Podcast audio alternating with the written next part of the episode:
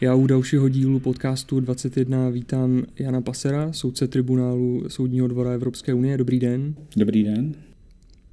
Jak se vám daří teď eh, během léta? Zvládl jste dovolenou jinde nebo jste na dovolené v České republice doma? Eh, docela dobře se mi daří, děkuji za optání. Eh, no, drtivá většina dovolené byla tady v České republice.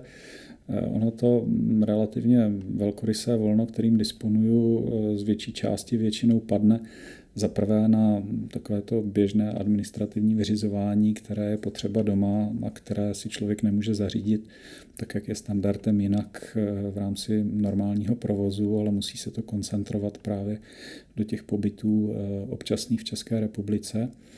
Eh, současně třeba udržovat nějaké základní profesní kontakty a vazby, které mám doma protože tribunál je nezávisle na počtu mandátů, které mohu vykonat eh, vždycky jenom hostováním a dříve nebo později se budu vracet zpátky na nejvyšší správní soud. Eh, a současně, současně tedy letos se mi to ještě sešlo mm, s věcmi, které si musím připravit eh, do práce do práce eh, na září, kde budu mít nějakou sérii poměrně komplikovaných velkých eh, jednaček. Takže ta dovolená je spíše takovým home officem než klasickou dovolenou, ale v každém případě je příjemné být doma. Váš kolega ze soudního dvora, pan profesor Malenovský, uváděl v jednom rozhovoru, že ta práce v zahraničí je vlastně takovým, takovým vykořeněním, protože on právě když jede na dovolenou, tak je to většinou sem. Ten pocit toho vykořenění nemáte za tu dobu, co vlastně pracujete v Lucemburku? Eh, já bych mu dal za pravdu, eh, možná částečně. Eh, má pravdu v tom, že Dovolená je přesně o tom, jak jsem vlastně i odpověděl na tu první otázku, eh, převážně o cestě domů. To znamená taková ta klasická dovolená, eh, kterou známe, že se člověk sebere a někam jede na týden, na 14 dní. Eh, to je spíš výjimečné a popravdě řečeno takové dovolené mám asi méně, než jsem měl, když jsem byl tady, tady v Česku, mm-hmm. protože ty cesty jsou většinou právě, právě zpátky, zpátky domů. Eh, na druhou stranu vykořenění mm, je to možná spíše otázka mm, nějakého mentálního stavu. Eh, člověk eh, některé vazby pochopitelně ztrácí, ale opět snažím se, aby to nebylo nejenom u mne osobně, ale, ale i třeba, i třeba u mé rodině, rodiny, respektive zejména, zejména dětí. Takže furt samozřejmě v nich pěstujeme ten pocit, že Lucemburg je zajímavá kapitola našeho života, ale mm, že to je jenom jedna kapitola, že doma jsme tady v Česku, Eh, tady mají rodinu, eh, tady se snaží udržovat eh, nějaké základní, základní přátele. Pro mě osobně, jak jsem říkal, je to o tom, že se tady snažím udržovat i nějaké nejenom přátelské, ale i profesní vazby, protože vycházím z toho, že se sem vrátím. Takže hm, Lucemburg je pro mě zajímavou zkušeností, ale neberu to jako vykořenění ve smyslu, že bych se snažil zapouštět kořeny tam. Je to pro vás třeba jiná perspektiva, když sledujete dění tady? Zvládáte ho vůbec sledovat v nějakém tom pracovním schonu?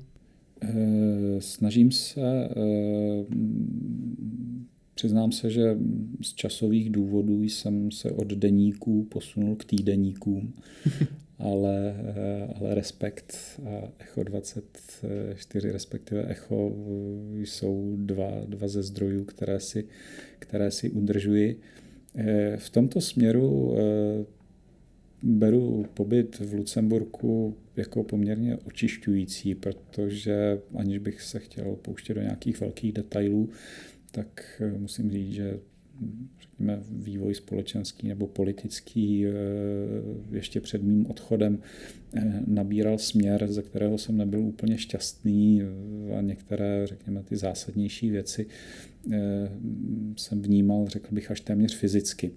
Eh, v tomto směru, eh, byť se zase jedná vlastně jenom o nějaké myšlenkové nastavení nebo mentální nastavení, ale musím říct že ta vzdálenost mi dává mm, jakýsi vnitřní odstup díky kterému mne některé, některé věci mohou pobouřit, ale řekněme nedotýkají se mě vnitřně tak silně, eh, tak silně jako předtím. V tomto směru je to tady rozhodně, rozhodně příjemné.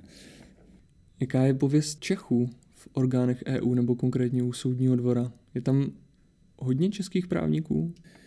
Eh, bohužel nikoliv. Eh, takže vlastně s výjimkou opravdu několika málo lidí v administrativě a s výjimkou českých právníků lingvistů, tedy překladatelů eh, a tlumočníků, kde ty počty jsou eh, víceméně mm, nastavené z hlediska potřeby, eh, potřeby těch překladů, což, což je v podstatě nějaký normovaný, normovaný stav. V samotných kabinetech soudců Češi téměř nejsou, tedy například má kolegyně profesorka Pelikánová, ta nemá v kabinetu žádného Čecha. Já Čecha mám, eh, soudce Malenovský nebo generální advokát eh, Michal Bobek eh, také mají Čecha v kabinetu, ale jinak ta česká přítomnost je tam poměrně velmi malá což je asi škoda. Mm, třeba i Slováci, kteří jsou menší, tak eh, pokud se namílím v tomto směru, dokázali, dokázali mít větší zastoupení a nevím, zda to souvisí s nastavením toho národa, připraveností pracovat v zahraničí, eh, anebo, nebo zda jsou ty důvody jiné. No to jsem se zrovna chtěl zeptat, jestli eh, si myslíte, že je to spíš třeba jazykovou bariérou, anebo takovou tou mm, pověstnou mm, českou náturou, nebo spíš vztahem eh, k Unii, že se říká, že jsme euroskeptici a tak dále? Eh, já v tomto směru bych asi úplně nepodezíral nějaký euroskepticismus. To, to, to myslím, že minimálně tedy v dané, v dané profesní kategorii bych úplně nepřeceňoval. Eh, jazyková bariéra no, je skutečností, že francouzština asi není úplně eh, nejfrekventovanější eh, cizí jazyk v rámci, v rámci české kotliny. Na druhou stranu mm, stejná situace je i na tom Slovensku zmiňovaném, v Polsku, v Maďarsku a podobně. Eh, tedy pokud eh, se někdo rozhodne, že by se chtěl profesně ubírat tímto směrem eh, a pracuje na své francouzštině, tak si nemyslím, že nezbytně nutně musí být handicapovaný. Počty hm, studentů, ať už v rámci Erasmu nebo nějakých postgraduálních studií na frankofonních univerzitách jsou nepochybně řádově nižší než na anglofonních například. Nicméně ty studenti, ti studenti jsou. Takže mm, myslím si, že ani to není úplně, úplně nepřekonatelná bariéra. Do značné míry zatím může být opravdu mm, ona nechuť se stěhovat, která konec konců existuje i v rámci, v rámci země a přesuny do jiného regionu v rámci České republiky jsou také mnohem méně časté než v řadě, než v řadě jiných zemí. V tomto směru jsme zkrátka národem, který eh, je silně zakořeněný eh, v místě, ze kterého pochází. Eh, já současně ale bych to asi nevnímal nezbytně nutně negativně. Samozřejmě, když se bavíme o počtu Eh, Čechů, kteří působí například u soudního dvora, tak eh, to můžu říct s nějakým lehkým povzdechem. Na druhou stranu úplně objektivně eh, my to často přehlížíme, máme takovou národní skepsi v sobě vypěstovanou, ale Česká republika nejenom ve světovém, ale i v evropském kontextu je opravdu mimořádně příjemným a pohodlným místem k životu. Eh, máme tendenci dívat se negativně na úroveň naší byrokracie a podobně. Já nechci říkat, že není co zlepšovat, samozřejmě je, ale, ale celkově nastavení veřejných služeb, eh, fungování zdravotnictví, eh, A konec konců i ta administrativa jsou skutečně takové, že se v té zemi prostě objektivně žije dobře. Rozhodně ne hůře než v řadě nebo většině ostatních evropských zemí, včetně západoevropských. A může to být jeden z důvodů, proč Češi prostě nemají potřebu rozlížet se někde jinde. Ještě bych se zeptal na tu francouzštinu. Vy jste se učil francouzsky už dříve, někdy na základní škole nebo na gymnáziu, nebo jste s tím začal později? Eh, no, někdy, někdy trochu v žertu říkám, že zatím byla láska. A potom ale jedním dechem dodávám, že to byla láska právě k soudnímu dvoru a k Evropské unii. E, já jsem se francouzsky začal učit až v pozdější fázi svých univerzitních studií, když e, jsem začal přemýšlet o e, stáži dávno ještě před rozšířením v roce 2004 o stáži u soudního dvora a zjistil jsem, že na rozdíl od ostatních institucí tam je francouzština opravdu naprosto nezbytnou podmínkou. Eh, to byl ten první impuls eh, eh, a když jsem posléze tedy po nějaké době mimo jiné tedy jazykové přípravy uspěl, vykonal tu stáž, tak jsem zjistil, že pokud Česká republika někdy přistoupí k Evropské unii, a pokud já bych se chtěl někdy profesně vydat tímto směrem, takže francouzština je skutečně naprosto nezbytnou podmínkou. A to byl ten hlavní důvod, proč jsem ji začal opravdu velmi intenzivně a vážně studovat. A vlastně mm, dneska je pracovně mým, mým hlavním jazykem, takže angličtina je skutečně naprosto, naprosto okrajová v podstatě ji používám pouze, pouze konverzačně s několika málo kolegy, eh, Irem a Scottem, ale eh, řekl bych, že nějakých 95, možná více procent mého pracovního času eh, mluvím francouzsky. Vidíte to, já jsem se zrovna chtěl zeptat, protože jsem v nějakém rozhovoru četl, že u SLP probíhají třeba porady skutečně jako bilingvně, že se přepíná plynule mezi angličtinou a francouzštinou, takže u soudního dvora je to francouzština na 100% při nějakých poradách a podobně. E, přesně tak. Eh, výlučným pracovním jazykem je francouzština. E, někdy to může mít až trochu úsměvnou podobu, e, protože je-li jazykem případu, který si v případě tribunálu v zásadě volí, volí žalobce. Je-li jazykem případu angličtina, eh, tak může být situace, že jsme v jednací síni, eh, tam eh, strany, tedy jak žalobce, tak žalovaná unijní instituce hovoří anglicky. My, když klademe otázky, tak vzhledem k tomu, že předseda mého senátu je IR, další člen toho základního tříčleného senátu je Holandian, eh, takže kdokoliv z nás tří, když je jazykem případu angličtina, tak klade otázky v angličtině. Nicméně ve chvíli, kdy jednání skončí a my přecházíme do poradní místnosti, tak eh, porada Senátu, která se potom týká toho samotného rozhodnutí, už probíhá francouzsky. Eh, v tomto směru je skutečně francouzština naprosto výlučným pracovním jazykem.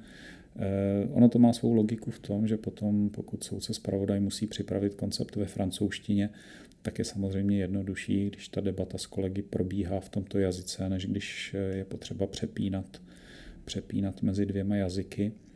Eh, a v některých případech to může být jednodušší i pro člověka, eh, pro kterého je angličtina silnějším, silnějším jazykem. Myslíte, že angličtina bude na ústupu po tom, co, anebo jestli tedy eh, Velká Británie vystoupí z Unie? Nebo to nebude hrát žádnou roli? S tím, že angličtina je prostě taková novodobá latina. Eh, myslím si, že v tomto směru Brexit nebude hrát úplně silnou roli. Eh, ono, pokud nějaké debaty v rámci instituce probíhají o jiném jazykovém režimu, tak samozřejmě se stane, že se ozvou Němci a říkají ano, ale Němčina je nej, nejvíce mluvený cizí, nebo ne cizí, eh, právě nejvíce mluvený evropský jazyk, takže vlastně pokud eh, by to měl být nějaký jazyk v francouzštině, proč ne Němčina, ale to freudovské přeřeknutí, které jsem před chvílí měl, eh, právě k tomu směřuje. Ono možná není podstatné, který je nejčastěji mluvený evropský jazyk, ale který je nejčastěji mluvený evropský cizí jazyk, tedy první cizí jazyk pro většinu Evropanů. A v tu chvíli samozřejmě z toho jednoznačně vychází ta angličtina. A to je věc, která se Brexitem eh, v žádném případě, eh, v žádném případě nezmění. Takže to, co teďka řeknu, bude takový oxymoron malinko, ale prostě angličtina je objektivně lingva franca moderního světa. A e, v tomto, v tomto směru e, si myslím, že naopak e, může Brexitem částečně získat, protože samozřejmě dál to bude oficiální jazyk Irska a, a Malty, ale jinak, aniž bych chtěl podceňovat počet obyvatel těchto států, Eh, zkrátka prostě se stane, abych tak řekl, více objektivním jazykem ve smyslu eh, jeho znalost jako mateřského jazyka eh, bude soutěžní výhodou pro výrazně menší počet lidí, než nyní se Spojeným královstvím. A tím pádem vlastně naopak by paradoxně mohla její role možná, možná posílit ono už dnes eh, v ostatních institucích eh, v různé míře, asi nejvíc v Europarlamentu, eh, pořád velmi silně v radě, možná o něco méně, ale stále, stále i v komisi je dnes, pokud vím, angličtina v podstatě dominantním jazykem. V tomto směru soudní dvůr zůstává jakousi poslední baštou francouzštiny mezi institucemi jakýmsi dinosaurem ale současně z víceméně objektivních důvodů eh, tam eh, se zdá možnost přepnout do jiného jazyka nejsložitější. Já bych se ještě zeptal, vy jste to vlastně zmínil, že u vás byla původně láska k soudnímu dvoru a že jste tam chtěl na stáž a nakonec jste tu zkušenost ještě předtím, než jste tam začal soudit, měl a před svým nástupem tam v roce 2016 jste uvedl, že to vlastně pro vás nebylo nové právě díky těm stážím, ale bylo něco, co vás třeba přesto překvapilo? Bylo překvapivé vidět, jak jiný je soudní dvůr eh, ale současně bylo překvapivé, nakolik eh, tam například zůstalo lidí, které jsem znal eh, z období o něch stáží, takže vlastně eh, spousta lidí, kteří pracovali vlastně v kanceláři soudního dvora mezi překladateli nebo i v kabinetech, v té instituci stále je a vlastně v trochu jiné roli ale eh, znovu jsme se setkali, eh, částečně bylo, s některými z nich jsem udržoval, udržoval vztahy dosud, ale se spoustou z nich ne a bylo možné ale nějakým způsobem navázat na eh, vazby, které jsme měli dříve. A v tomto směru přes změny, ke kterým došlo, bylo docela překvapivé vidět, že ta instituce vykazuje i nezanedbatelnou míru, míru stability. Z hlediska souzení samotného stáž, byť samozřejmě poskytne mm, velmi zajímavý a v případě dlouhodobé stáže i detailní vhled do fungování té instituce, tak eh, nemůže připravit úplně na všechno. Jedna z věcí, které jsou v případě mm, soudního dvora opravdu svaté, je tajnost porad.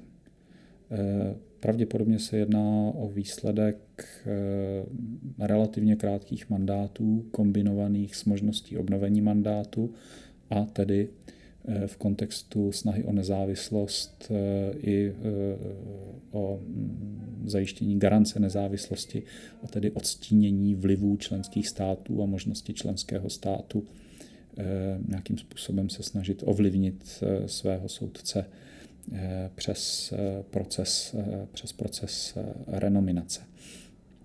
Můžeme se samozřejmě bavit o tom, nakolik je ten model žádoucí, mm, nakolik by bylo vhodnější posunout se mm, buď v jednom extrému k nějakému federálnějšímu modelu a doživotním mandátům, nebo naopak k jakému si eh, mezinárodnímu modelu v podobě například eh, Evropského soudu pro lidská práva, delšímu mandátu, ale neobnovitelnému.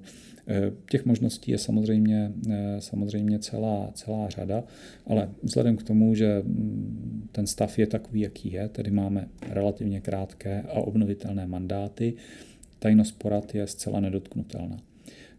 Z toho důvodu současně jakákoliv stáž, sebe více detailní, nikdy nepřipraví na to, co se děje vlastně během porady Senátu o věci, o věci samotné.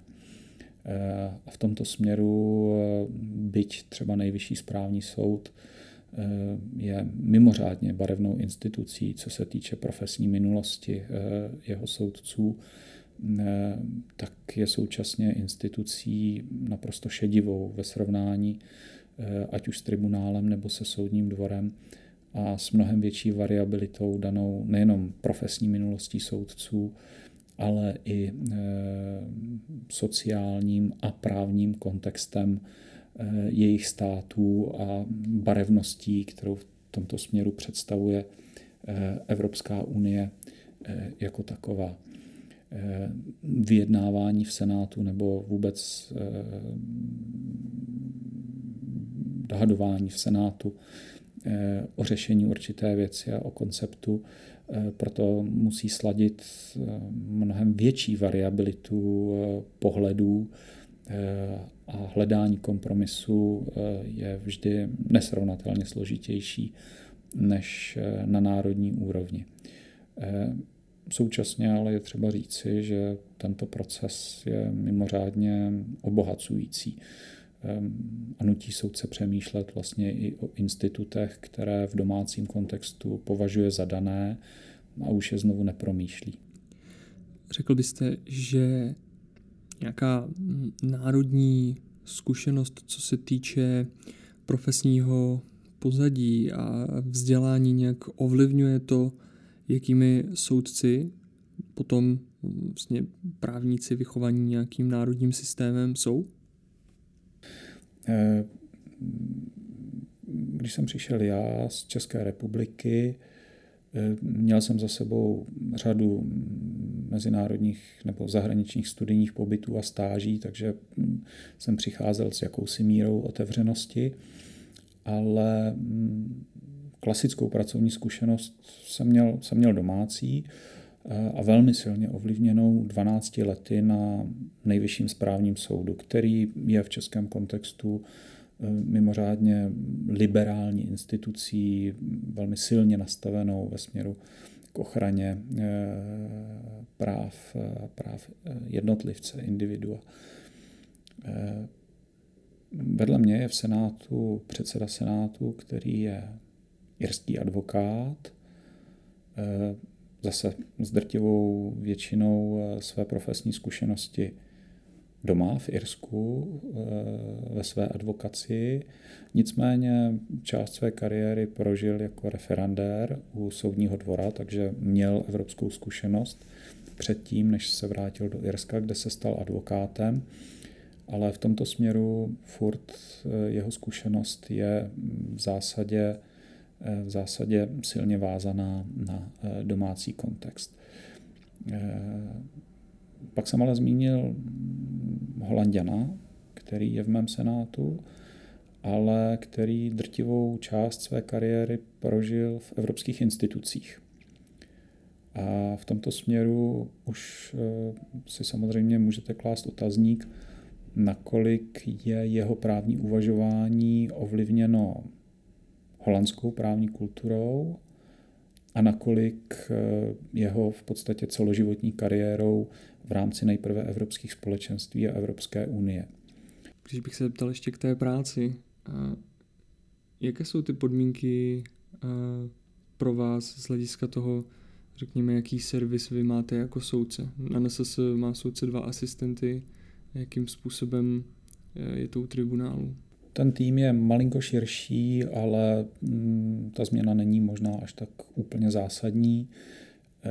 mám tři referandéry, což je terminologií nese se asistent, tedy právní asistent a pracovníci soudní kanceláře. Z nichž eh, jeden je právník, eh, řekněme juniornějšího postavení eh, a jeho práce jsou především jazykové korektury, soulad s Vademekem a jedno je čistě opravdu administrativní práce, vedení spisů a podobně. Eh, když jsem zmínil to vademekum, asi bych měl dodat, že v tomto směru jsou rozhodnutí jak soudního dvora, tak tribunálu mnohem uniformnější, než na co jsme zvyklí v domácím kontextu.